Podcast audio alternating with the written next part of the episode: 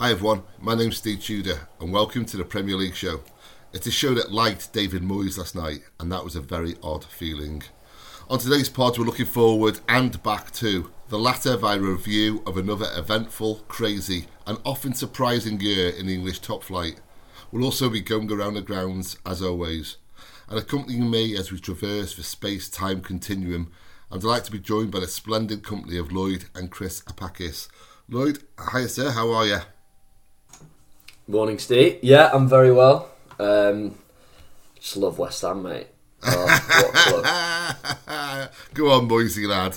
Um, it feels like only yesterday we were potting. Was it yesterday or the day before? Yeah, no, it was yesterday. Yeah. Yeah. Um, anything happened in the meantime? Oh well, West Ham got a banger of a result at the Emirates last night, didn't they? Um, I just love those West Ham Chester City videos. I mean, they've they've done us so many favors over over recent years. It really feels like we uh, we owe them one. Um, Yeah. yeah, just love them. We, we must have done them a favour or two back. It, it can't just be one way. Um, No, no, no. Well, just give well, just give us Paquetá once the uh, once the scandal's over. Yeah, we'll chuck you 80 million so you can't complain. Everyone's a winner. Uh, Chris, you there? Steve, Lloyd, how are you guys going? Good to be with you both as always. Very good to have you on, sir. We were just talking off air how are you're planning to spend New Year. Um, New Year's Day on the beach. Yeah, New Year's Day on the beach, um, weather permitting, but um, I think New Year's Eve is always a bit of a letdown, at least here in Australia. So I can't can't say I'm going to be up to too much exciting on, on New Year's Eve, but New Year's Day should be a cracker. What about you, Lloyd? Are you a New Year's Eve go out and get hammered kind of guy? Oh, cheers, Steve. You know me well. Um, no, I mean going out's often a bit of a uh, bit of a fallacy, isn't it? Because it can just be a nightmare. But um, I usually usually do something that's organised with mates. So like this year, some friends have put on. They've hired a uh, kind of disused, I think it's warehouse in Bermondsey, and they're putting all the money to um, mental health charity. They're putting on like a bit of a Right. bit of like a party, um, like a dis- disco kind of music in this disused warehouse. So I think that'll actually be quite fun, and it's only like people invited who know the uh, host. So it's not like a public event, so that could actually be decent. Yeah. Well, uh, you know, like us signing Paquetá for 80 million. It's, that sounds very win-win. You know, everyone's a winner there. So, yeah. Nice. Well done, sir. Um, okay, before we get to this weekend and going around the grounds, we have to look back at last night's result. Um, possibly pivotal. Who knows? It'll we'll know more in time. But certainly, it's kind of opened up a whole can of worms at the top. Arsenal nil, West Ham two. Uh, I didn't see it. Chris didn't see it. You saw it, Lloyd. So over to you, sir. What? Ha, f- f- first of all, did, did West Ham deserve the result? Yeah, absolutely. They did. They played really well. um, they did what West Ham kind of always have done under Moyes in recent years, which Yeah. is they really picked their moments um, to attack. But when they did, they were very clinical and they defended really well. And they had they had Zouma uh, out last night, who's their captain. They had to play Og- Ogbonna, who's 35, second start in the league this season. So you know, really unideal circumstances. And you look, I looked at the Arsenal team before uh, kickoff, and obviously, you know, we've got a few absentees at the moment. Liverpool's struggling with a few injuries. You know, Villa have got loads, Spurs have got loads. That Arsenal team was basically their first eleven. Um, only Havertz was out, and you know, I, I think you can make an argument whether he's in their first eleven. Anyway. Yeah, yeah, yeah. And West Ham were great. I mean, Paquetá went down with an injury in the warm up, and it looked like he wasn't going to play. And then he played the first thirty or so minutes before he got injured and went off. But he had an impact, um, helping with the goal. And yeah, I mean, Arsenal created chances. Uh, it was a good night for Gabby Jesus and Zinchenko. Not there was a lot of tweets online from Yeah, Arsenal fans saying they're done with those two. Zinchenko was at fault for particularly the first goal, uh, but just didn't have a good game. Kudus kind of ran him inside out, and uh, Jesus missed a few chances, but most notably a big header at the back post, um, which I think he should have scored, which really gave City fans flashbacks. But no, uh, West Ham deserved it, and I don't know. It was just to me that's quite an unexpected result. I didn't. I really thought Arsenal would not just win, but win quite comfortably there. Um, but it just underlines West Ham's kind of role as the ultimate banter club because, I mean, this season, um, just this month, they've been beaten five. They've conceded Yeah. five in back-to-back games. Yeah. So once to Fulham and then away to to Liverpool, which you know that- that's kind of justifiable. But even so, this month they've gone away to the Emirates, they've gone away to Spurs' stadium and won, and they've beaten United all in the same month. Um, yeah, I just I They're just above United now as well. I mean, they're sixth. It Yeah. looks like you know how it was two years ago. Was it two or maybe three years ago when West Ham were really pushing and trying to kind of get into that top six? It could well be a return to those days. And- Yeah, it's it's also it's their highest ever total after 19 games in the. Oh, Premier really? well. Yeah. That is a surprise. Okay. But, I mean, they're only they're only they're only four points behind City. I I appreciate we've got a game in hand, but Hmm. That's you know it's not a lot. You know what? What strikes me as well, another aspect of looking at last night's games is Brighton beating Tot- uh, Tottenham four two. Had Tottenham won, they'd be level with Villa. They'd be kind of third on goal difference, would they? Yeah.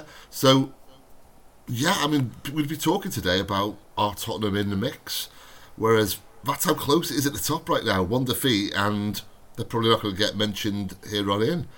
As it is, the top four, Chris. Oh wow, what a season we've got! I mean, five points separating the top four. I can't recall it being this this close in living memory. It's, I mean, even if we take our kind of you know city glasses off, it's exciting, isn't it?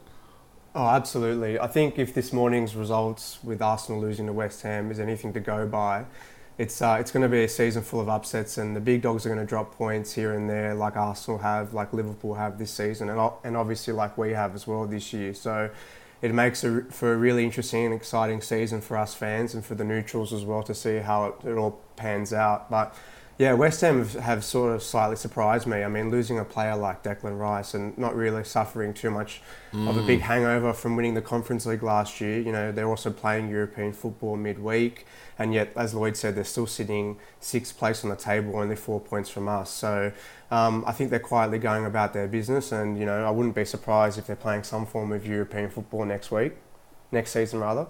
Yeah, and, and best of all, as well, just from a, a, a point of view, it just pushes United down as well and just kind of keeps them down a bit as well. Um, the more clubs to do that, the, the better. You'd expect Brighton and Newcastle to have a little push as well uh, in the new year. So, yeah, let's hope for a nice mid table finish for United. But we will get to them, I'm sure, as we review 2023.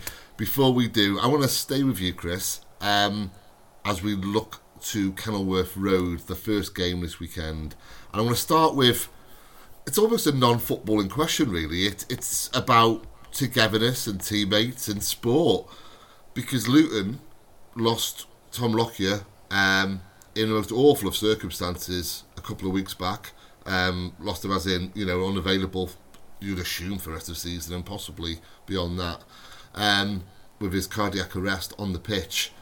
Since then, they've won two wins on the bounce.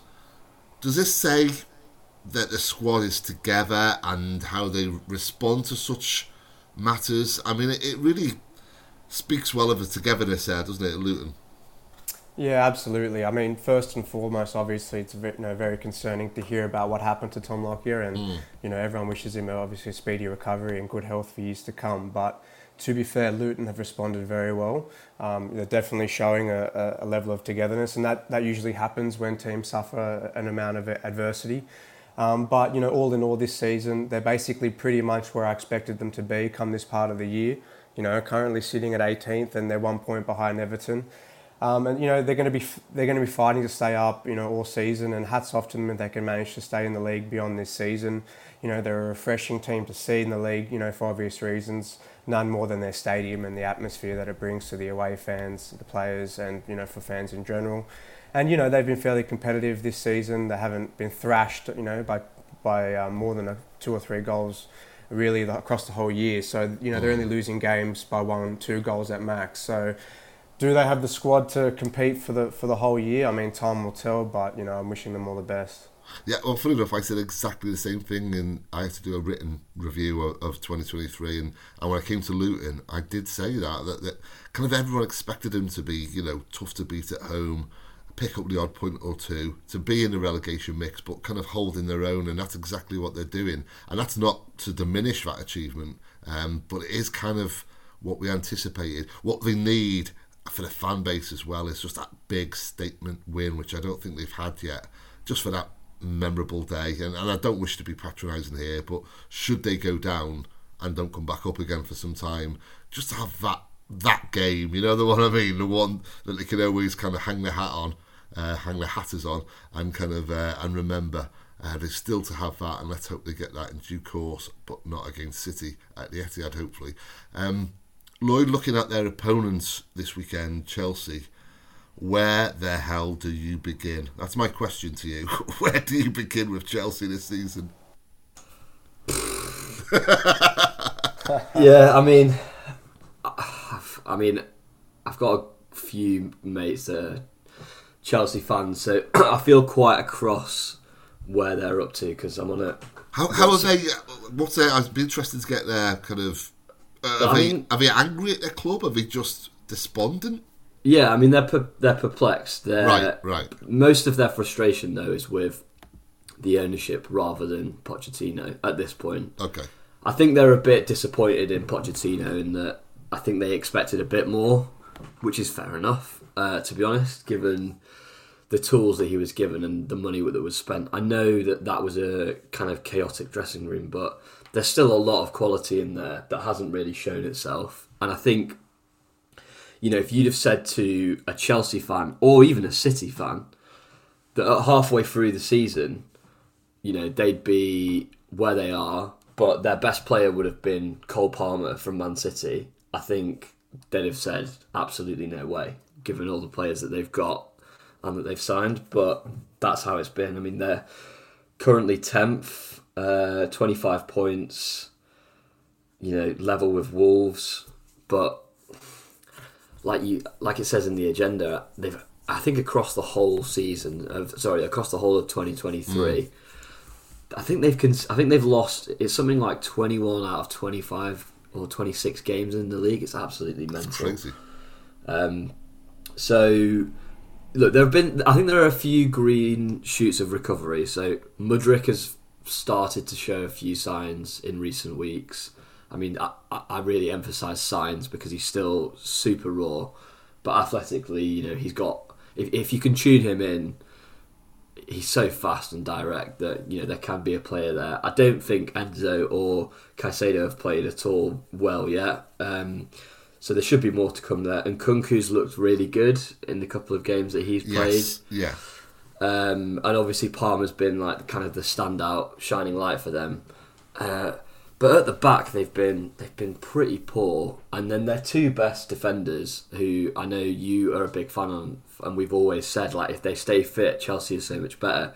Well, Chilwell and James have both had basically Yeah. injury plagued seasons again, um, and they are probably Chelsea's two most consistent players and have been in recent years. I mean, on Reece James in particular, I think he's he's almost at the point now where he's struggling a little bit to be a Premier League footballer. The amount of in- injuries he's had at his age and hamstring injuries. I mean, to have hamstring surgery at 24 is pretty pretty serious. Uh, so I think yeah, they are obviously all over the gaff and. You just don't know what you're going to get, but to be honest, at, at this stage, like against Luton, I think Luton will fancy themselves at home. I think they'll think that's three points that they can quite easily win. Which, again, given the the kind of um, resources of both teams, that is mental. Yeah, which indeed could be that statement when I was referring to earlier. I mean, you know, okay, Chelsea and for the beating right now. Everyone knows that. But still, you know, Luton beating Chelsea at Kenilworth Road, that's a kind of, you know, 90 minutes that those fans would treasure for a long, long time. Um, I just want to stay on Chelsea quickly, Chris, and it's something that, that Lloyd referred to there where he said there's green shoots of recovery, which there are. I'm not, I'm not disputing that they they seem to be excused very easily. I think Chelsea. I mean, if you look at the year as a whole, uh, again as as Lloyd referred to, there's only three teams across Europe in the big five leagues who have lost more games this season, which is crazy. Um, if this was Arsenal, if this was Tottenham, if this was City, if this was Liverpool, it, would just be day after day after day of criticism, mockery, and all the rest of it. Whereas with Chelsea, it's like we all seem to accept ah, it's a circus of a club. And but there are you know signs of recovery there, and and, and they, they do get excused not just by the media, but also just by the public. I would say, am I right to, to say such a thing? Yeah, absolutely. I, I also noticed you didn't mention United in, in that. yes, yeah.